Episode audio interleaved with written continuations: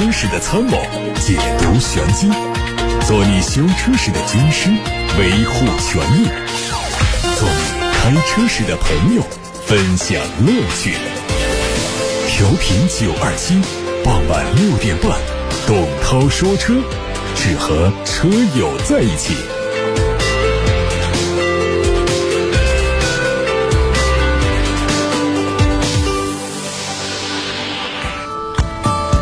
各位下班路上的车友，晚上好，我是董涛，欢迎听直播。直播当中，大家可以把选车用车的问题发到直播间零二七八六八六六六六六开通热线留言，还有董涛说车的微信公众号可以图文留言。看新闻，一汽丰田皇冠陆放正式开启预定，但是没有发布价格。经销商渠道传出的消息说，估计预售价格是在二十八到三十七万元，可能是在八月中旬上市。皇冠陆放作为广汽丰田汉兰达的姊妹车型，采用了美版汉兰达运动版的设计语言，相比现款的中规汉兰达更显动感和激进。它的动力用的是2.5升的油电混合。网上传出一组宝马全新七系在北京顺义宝马研发中心附近路试的照片。根据规划，全新七系计划在今年九月的慕尼黑车展上亮相它的概念车，量产版车型有望在年底或者是明年年初发布。全新宝马七系还是配巨大的双肾进气格栅，有分体式的大灯组，造型很独特。保险杠两侧的线条非常锐利，侧面整体造型变化很小。C 柱的霍氏弯角的款式有所调整。车尾最大的变变化是牌照架从尾门移到了保险杠上。内饰可以看到升级了和 iX 相同的曲面悬浮式屏，预计也会配备水晶旋钮换挡机构。动力会继续用 2.0T、3.0T，部分车型会引进48伏轻混。海外媒体曝光了新款奥迪 A8 的路试照片，预计明年上市。曝光的谍照上看到前脸造型、前大灯组、前后杠和侧裙都做了伪装，意味着这些地方会成为重点升级的地方。除此之外，内饰也有调整，配置部分会进行小范围升级，提升它的竞争力。动力系统保持不变。外媒推测，本代车型很可能成为最后一代搭载 6.0T 双涡轮增压 W12 发动机的奥迪 A8。新款的华晨宝马 X2 已经上市了，五款车型的售价区间是二十八万五千八到三十二万三千八。作为小改款，主要是配置上有一些调整，低配原本可以选装的哈曼音响被取消掉，高配车型直接取消了哈曼音响。动力继续用 2.0T 的发动机，匹配的是七速双离合变速箱和八速的手自一体变速器。别克的2022款昂科旗即将上市，继续有七款配置，外观内饰和现款保持一致，售价还是二十七万九千九到三十七万九千九。配置上全系增加了四十八伏的轻混和自动驻车，部分车型还增加三百六十度的倒车影像、电动尾门。动力继续是二点零 T 配九速的自动变速器。有媒体说。新款领克零二、零三和零三加将在七月十一号上市。具体变化上，零二会新增三款车，取消四款配置的车型；而领克零三新增了三款配置，取消了两款；领克零三加取消了两款。配置上，零二新增了零三同款的灰色，内饰拼色的风格统一成了一种，而胎压监测升级成了直接式的智能监测，全景影像新增了转向辅助和前车近距离触发影像。另外，三款车型的车机都做了升级，都可以实现 OTA 在线升级，并且增加了智能家居互联。动力上是 2.0T 加七速的双离合。外媒最近捕捉到了一组大众中期改款探歌的路试照片，路试车几乎没做任何伪装，好像已经接近量产。预计最快年底就会上市。它的外观主要的变化都在前脸，分体式的格栅做了熏黑的处理，上层是蜂窝状。另外，前杠 LED 日间行车灯和雾灯都做了优化处理，车尾是隐藏式的排气，并且放弃了镀铬装饰。内饰预计也会带来更多数字化的体验，搭载全液晶仪表和嵌入式的中控大屏。吉利星越 S 官图此前已经发布，它采用了轿跑式的车身，会在七月十号左右上市。外观延续了普通版的设计，前脸有大尺寸的进气格栅，搭配熏黑的中网。内饰方面有 CMA 字体的刺绣，还有黄绿色装饰点缀的一体式运动座椅，运动范儿十足。参考现款的 2.0T 十五万七千八的起步价，估计星越 S 的起售价会在十六万元左右。最近，奇瑞汽车官方说。旗下的 iCar 生态的首个产品序列可能命名叫 QQ，首款产品命名是 QQ 冰淇淋，定位是纯电动的精品小车，将在年内上市。从曝光的宣传图片看，它会高度还原此前的奇瑞 QQ 造型，前脸还是非常呆萌可爱的大灯，并且提供了丰富的车身配色。从定位上来看，它会和目前奇瑞新能源旗下的小蚂蚁接近，预计售价会更低。海外媒体说，因为车辆在行驶过程中可能会突然失去动力，保时捷正计划在全球范围内召回泰坦。在动力丢失之后，车辆的加速踏板也会失效。这时只需要让车辆逐渐怠速，然后靠边停车就可以。车辆会在关闭再启动之后恢复正常。官方数据，本次需要召回的泰坦总共有4.3万辆，在中国境内总共有6000辆，几乎是泰坦上市以来的全部销量。各位刚才听到的是汽车资讯，看来自微信公众号后台的一条留言，这位网友说：五十铃游牧侠 1.9T 的柴油车在新疆、北疆能不能用？特别是冬天冷启动的问题。这个柴油车在极寒地区呢，确实是有一些需求啊，就是要要求高一点。比方说加的柴油呢，得是那个标号。比较抗冻的，另外呢，包括润滑油也都需要加，像零 W 三零啊这样的柴机油，一般来说低温都没有什么问题。如果要更加的可靠的话呢，恐怕还是得像这个像一些汽油车啊，各方面可能还是这方面要强一点啊。因为柴油它其实确实是在抗冻这个方面还是要弱一些的。五十铃这样的车呢，其实它。本身它的耐造度还是比较好的，就包括我们哈弗的一些车子，其实也有很多跑到北疆、跑到比较冷的地方去的，也都没有说是出现很严重的问题。但是呢，这个在加的柴油的标号、柴机油的标号上还是有讲究，还是要注意一下。有个网友问：轿车能不能装驻车空调？停车之后有二百二十伏的交流电？这个应该是不合法的改装。而且我们的轿车上，难道原车的空调不好用吗？不好用可以修它。如果把它修好了之后，实际上没必要再装新的空调的。本身轿车的空间多么小，我们有一些大一点的面包车上，包括有一些货车上，他们会额外的加一些家用空调，可以看到就是一个挂机室外机的。其实这种改装都是非法的。所以在轿车上呢，最好是不要动这样的心思，说我额外的再加一个空调。原来的空调如果坏了，你把它修好就行。车载的空调足以让我们轿车里那么小的空间里头，不管是暖气还是冷气，只要是修好了，空调的冷气、热气都还是足够用的。亚洲狮降价了，可不可以买？降价的车有什么不能买的呢？丰田的亚洲狮呢，它是处在一个亚洲龙低一点的这么一个段位上，但实际上从这个产品的设计上来讲的话呢，我认为还是比较尴尬，把这个市场啊切分的太细碎，也是让大家在购买的时候呢还是比较难以抉择。所以这个产品，我觉得如果说它出现降价的话呢，还是因为它的销量并不好。那么本身这个产品呢，根本就没有什么多的可以说的，可以。吐槽的可以怀疑的，呃，它的动力啊各方面都是一个 A 级车的一个标准，然后尺寸也就是那样，比卡罗拉大一点儿。这样的车我觉得，反正现在本身就是围绕着十五万左右来做的它的主流的产品，然后再有个几千块钱的降价，我觉得买它还是可以的。油路三效或者说这个碳天敌是否有用？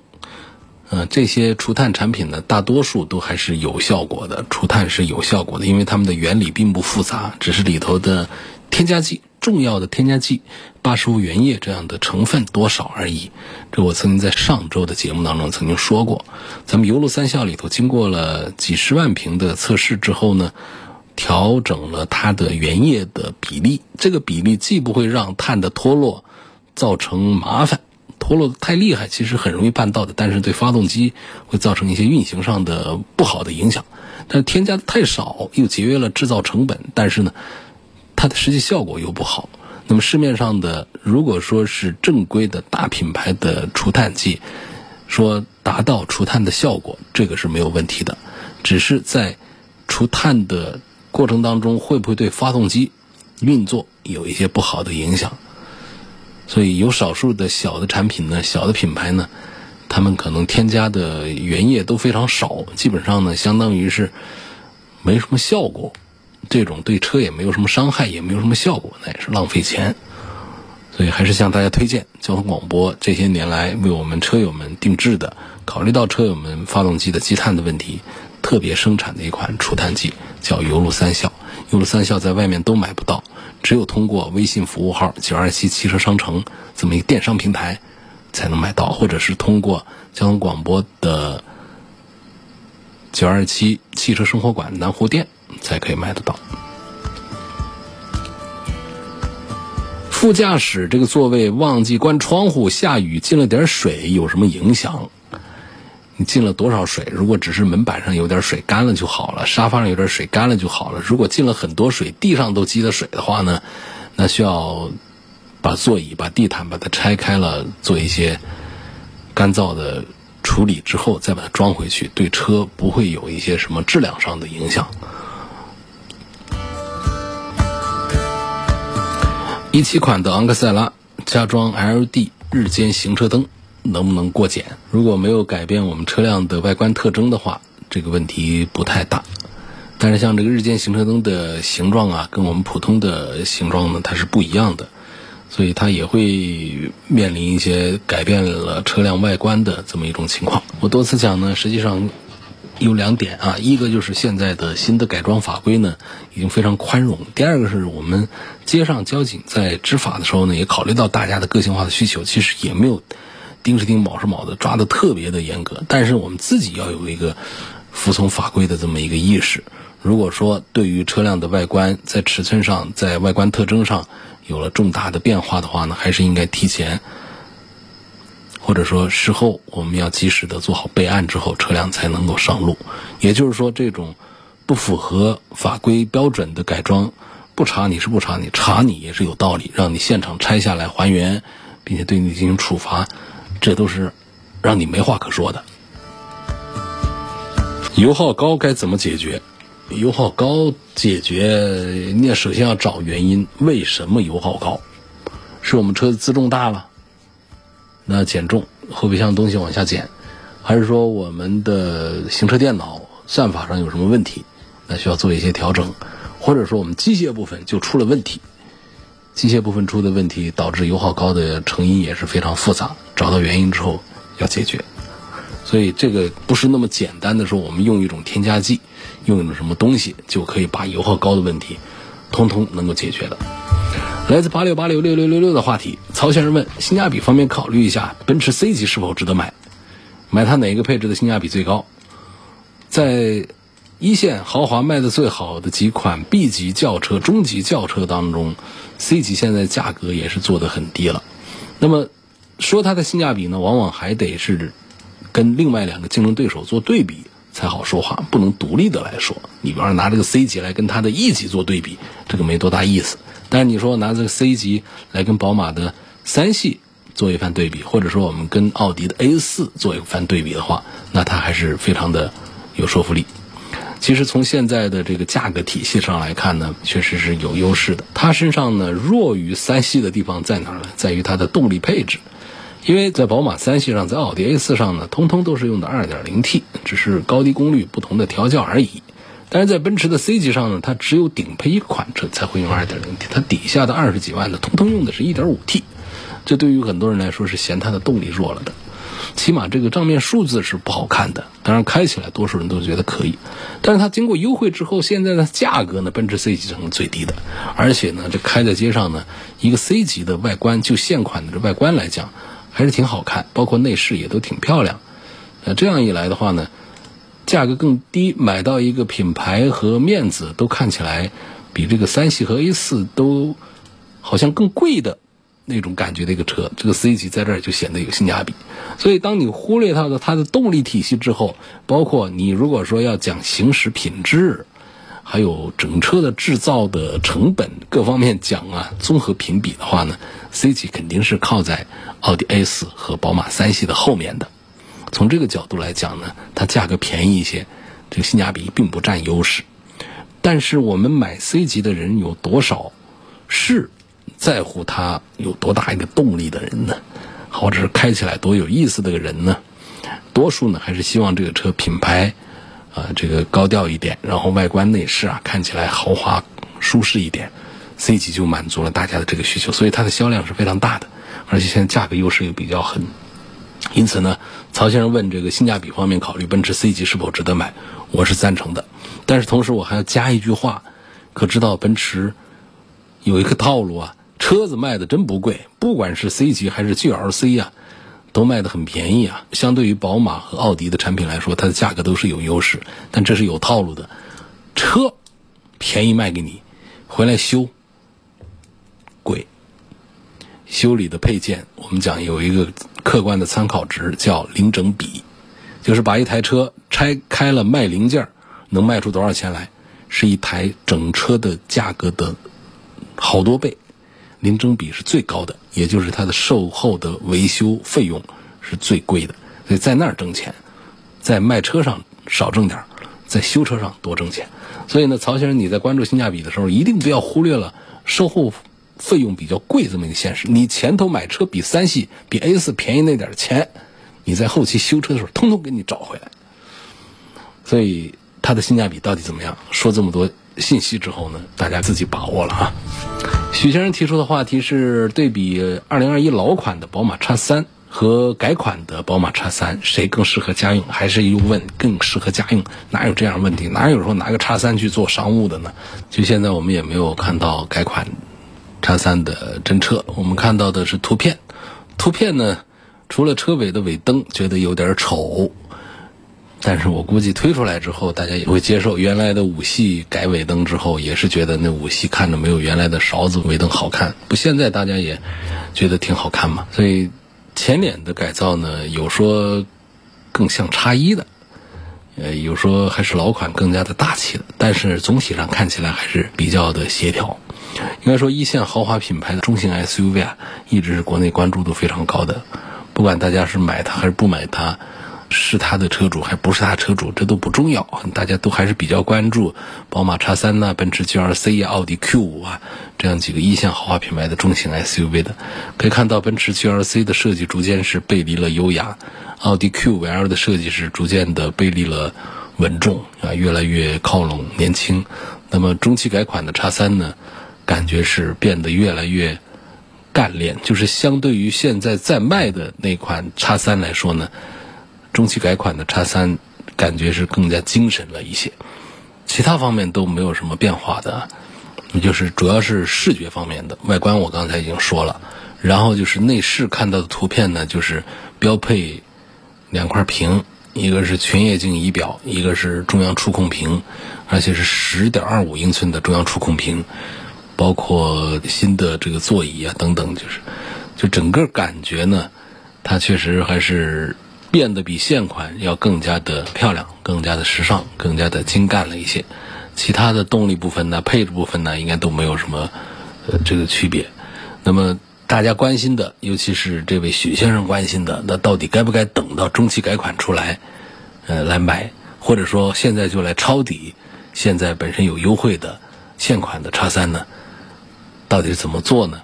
我觉得，就这波改款的颜值来说，我还是强烈建议可以稍等一等，买中期改款的叉三，因为中期改款的叉三呢，它确实已经改变了过去车上的一些缺点，并且在气场上呢，也逐渐的趋向于大车宝马叉五了。宝马叉一和雷克萨斯的 UX 该怎么选？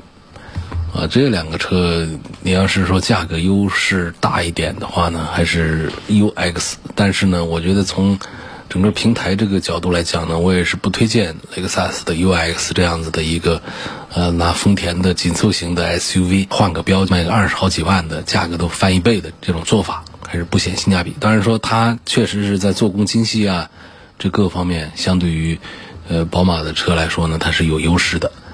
所以，如果说我们要是买这个宝马 X1 的中高配的话，现在其实 2.0T 的版本，尤其是买它顶配的话，在不到三十万的价格，我觉得相对于买一个低配的一个 UX 来说，我觉得还是要更加的划算一些的。那总体上，在这一组推荐当中，我赞成宝马的 X1 要多过于雷克萨斯的 UX。在微信公众号的后台，有位叫“重新开始”的网友提问说：“新一代的思域跟现款的思域的动力有没有什么变化？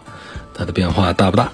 有没有必要等一等？现在现款的优惠很少，不着急换车。思域你就等到下一代，它的优惠也不会大。所以这个本田的车的价格的稳定性一直做的是不错的。我曾经做过功课啊，对比了一下，现在我们德系车的优惠幅度是最大的。”相对讲，我们日系车里面呢，本田的价格体系、丰田的价格体系都是更加的稳定一些的，也会有优惠，那是一丁点儿。像思域的优惠还算是大的，有一些车型根本就没优惠。日产的车呢，优惠幅度要大一点。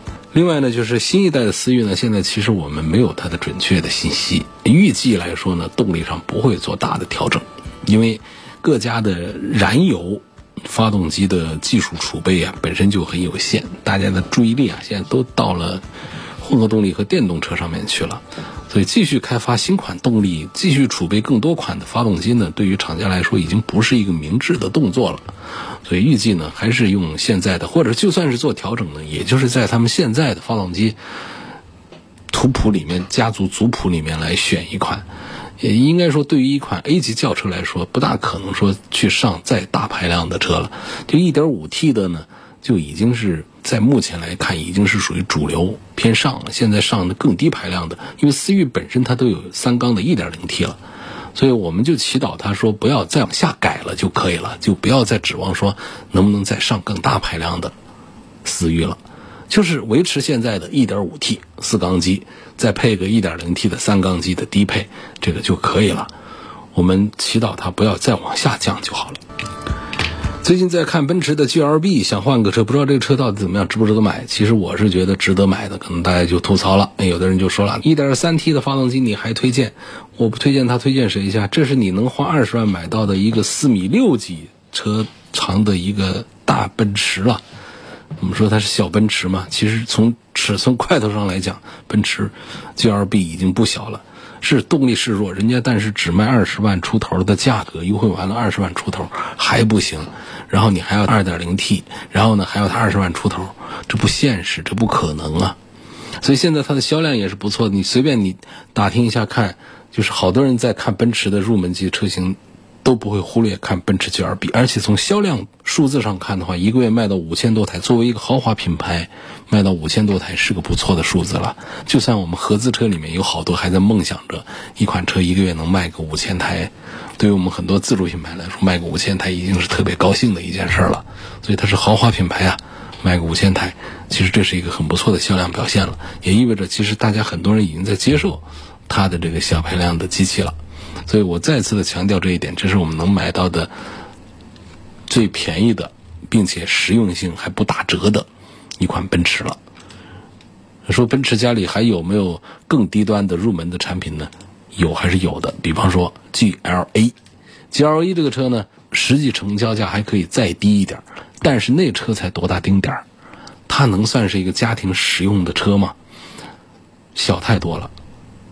所以说，我们如果想要一个豪华品牌的入门，又需要一些空间的实用性，G L B 啊，正常家用后排空间、后备箱空间，毕竟有四米六几的车长，已经属于是紧凑型的车了，已经不属于是小型的车了。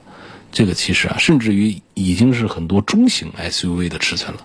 所以说，从需要一个一线的豪华品牌奔驰这样一个大 logo，第二个呢。我是预算只有二十万出头，我又不想要那种入门级的空间小的没法用的那种，我要空间还比较实用。那么奔驰的 G L B 是一款值得选择的产品。虽然说它的排量很小，但是绝大多数人开它嗷嗷叫，开的还是挺带劲儿的。所以忽略这些缺点，因为它毕竟一分价钱一分货啊，就是二十多万的一个价格，值得买。十三万的雷凌，十四万的轩逸，十五万的思域，我该怎么选呀？人思域也不是说都是十五万呢，你要便宜，它思域也有十万块钱的 1.0T 的呀。你说花十五万来买它高配的思域的话呢，我讲 1.5T 的思域本身在整车上确实要比雷凌和轩逸是要好一些的，所以贵个一两万块钱这是该的。所以我觉得从三款车的。如果是讲这个整车的带一点性能的趋向的话呢，我赞成思域；如果要讲绝对的舒适、保值各方面讲的话呢，我赞成的日产的轩逸，因为轩逸的销量不是说在思域和雷凌的面前它算是最高的，而是在整个的轿车领域里面，它都是销量最高的，一个月可以卖出去几万台。相当于很多车一年的销量了，所以如果是从舒适、保值各方面讲的话，日产的轩逸，然后还有一个中间档就是丰田的雷凌，这个推荐指数也不低，但是并不是那么突出的给大家留下深刻印象。所以如果我们倾向于点性能这方面表现的话，买一个高配十五万的一个思域去；如果说我们要绝对的性价比优势，然后是日产的轩逸。喜欢丰田这个品牌的，因为为什么要喜欢丰田这个品牌，也有自己的道理的。说日系的车 CVT 的变速箱稳定性差一些，说思域的车呢卖的价格贵了一些，然后丰田雷凌其实是一个更加务实的一个选项。讴歌的 RDX 怎么看？这个不看啊，不做推荐，因为。呃，这个合资生产以后，这个讴歌本身在品质上也有降格，然后就是整个讴歌的这个品牌力啊，各方面也都是弱太多了。我们如果说喜欢一个豪华品牌，就看这个现在排前面那些奔驰、宝马、奥迪啊，包括雷克萨斯啊，这些都可以。如果说我们还停留在过去对于讴歌这个。高端日系豪华品牌的这种认识上，我们去选择买它的话，这恐怕就搞错了。本身呢，他就喜欢用一些那个非豪华的合资车的一些平台来做一些升级，然后呢，通过品牌的溢价能力把价格提起来，这都不是太划算。然后呢，选用的这些产品呢，也不是说就是用的就特别好的。所以从这个讴歌这个产品来看呢，过去我们曾经也是比较呃看好它。嗯，因为从驾驶感受上讲还是很不错的。广汽讴歌的这个 RDX 呢，从这个价位上来看呢，其实也并不是多占优势。反正四十万这个价位，你看奔驰、宝马、奥迪的车，是不是各方面都还是不是说讴歌的 RDX 啊，这个产品力就很差了？因为你讲它的配置啊，讲它各方面表现，其实说跟奔驰、宝马、奥迪的同价位的中型的 SUV 比，其实不弱。但是呢，从你现有的这个品牌力啊，各方面来讲的话呢，卖这个价格，我觉得是不划算的。对于消费者来说，这个价格还是买 BBA 要更加的可靠一些。好，今天就说到这儿了，感谢大家收听和参与晚上六点半到七点半钟直播的董涛说车。错过收听的可以听录播，他们在董涛说车的各种新媒体的平台上都有上传。包括了微信公众号“董涛说车”、微博“董涛说车”、蜻蜓、喜马拉雅、九三鸟车架号、一车号、百家号、微信小程序上的梧桐车话这些平台上的这个“董涛说车”专栏，它都可以找到往期节目的一些重播音频，还有一些互动的平台。我们下次节目再会。